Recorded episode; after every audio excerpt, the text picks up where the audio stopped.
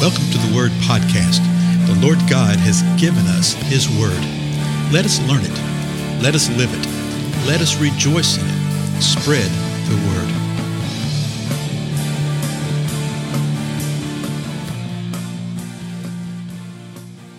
Blessings, everybody. This is Dale. Thank you so much for joining with me today on the Word Podcast. And so we're going to chase a little bit of a rabbit through the Gospels right here. As I'd mentioned earlier, all four Gospels give an account of Jesus coming into Jerusalem. And this is just a few days before he's actually killed. And so we saw in John what the reaction was. Uh, the people laid branches of palm trees on the ground, and they went out to meet him. Uh, they shouted, Hosanna, blessed is he who comes in the name of the Lord. They called him, uh, excuse me, the King of Israel. And it said that Jesus, finding a young young donkey, sat on it, as it is written. And then John gives us uh, an account of what was prophesied. Uh, John 12, 15 said, Fear not, daughter of Zion. Behold, your king is coming, seated on a donkey's coat. And then John told us that his disciples didn't understand this at first, but after Jesus was glorified, they remembered these things and they remembered what was written about him and they put it all together then. Okay. And so I thought we would go and look and see what the other gospels says. So let's start uh, Mark. Mark chapter 11, verses 1 through 11, uh, give an account about this same uh, scene, but there's more details to it in different ways. So verse 1 says this As they approached Jerusalem at Bethphage and Bethany, near the Mount of Olives, he, and that's Jesus, he sent two of his disciples and said to them, Go into the village opposite of you, and immediately as you enter it, you will find a coat tied there, on which no one yet has ever sat. Untie it and bring it here. If anyone says to you, Why are you doing this? you should say, The Lord has need of it, and immediately he will send it back here. Now, that's the interesting thing. The Lord was telling them exactly what to do. He said, Go in this village here it's right across the way, right over there. And when you go in it, you'll see a coat that's tied up, and it's a coat that no one has ever sat on before. Well, if you've ever sat on a horse that's never been sat on before, you know you can be in for a wild ride, okay? And so he says, untie it and bring it here.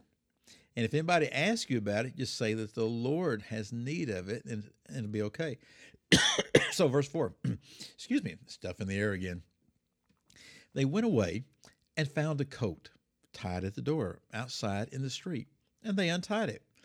Some of the bystanders were saying to them, What are you doing untying the coat? They spoke to them just as Jesus had told them, and they gave permission. So it's the bystanders here that is given permission. Verse 7 They brought the coat to Jesus and put their coats on it, and he sat on it. So we learned something a little different right here. We learned a lot of detail about the coat and how Jesus came about it. Remember over in John, it just simply said that finding a young coat, he sat on it. John doesn't tell us how he found it. Well, here we see how he found it because the Father revealed it to him and he sent two of his disciples, and then it was exactly as they said. In verse as, as he said. In verse 7, they put their coats on the coat and Jesus sat on it. Verse 8 and many spread their coats in the road, and other spaced leafy branches which had been cut from the fields. So we saw in John that they weighed palm branches and laid palm branches. Here we see leafy branches, and they're laying their coats in the road. They're carpeting the road here for Jesus. Uh, it really gives us insight of what they were saying. They were really honoring him as what John called the King of Israel. Verse 9 Those who went in front and those who followed were shouting, Hosanna! Blessed is he who comes in the name of the Lord. Same thing that we saw over in John, but there's a little more. Blessed is the coming kingdom of our father David. Hosanna in the highest. And so when you look at these things and you just slow down your reading and just pay attention to what's being said, there is so much that's being revealed here, so much that we can glean about the people. There was, yes, a messianic expectation among the uh, people of the Lord, among the children of Israel. They were expecting Messiah, and there was something stirring within them. I think that's of God. Here, it, it, the word lets us know that they knew what to look for, that there is a coming kingdom. And the coming kingdom is of the line of David. They said that, of our father David. And they're acknowledging that Jesus is the one. And they're saying, Hosanna in the highest. The people knew. Verse 11 Jesus entered Jerusalem and came into the temple. And after looking around at everything, he left for Bethany with the 12, since it was already late. So he comes in the town, he goes in the temple, and he looks around. And he looks at everything. And then he leaves Jerusalem and goes to Bethany, which is a couple of miles away.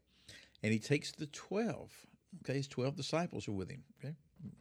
And he takes them. And why does he do that? Well, it says, since it was already late. It's late in the day.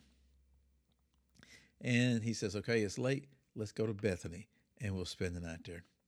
Again, go read these passages uh, John 12 and then Mark 11, these parallel passages, to see what occurred when the Lord came into Jerusalem.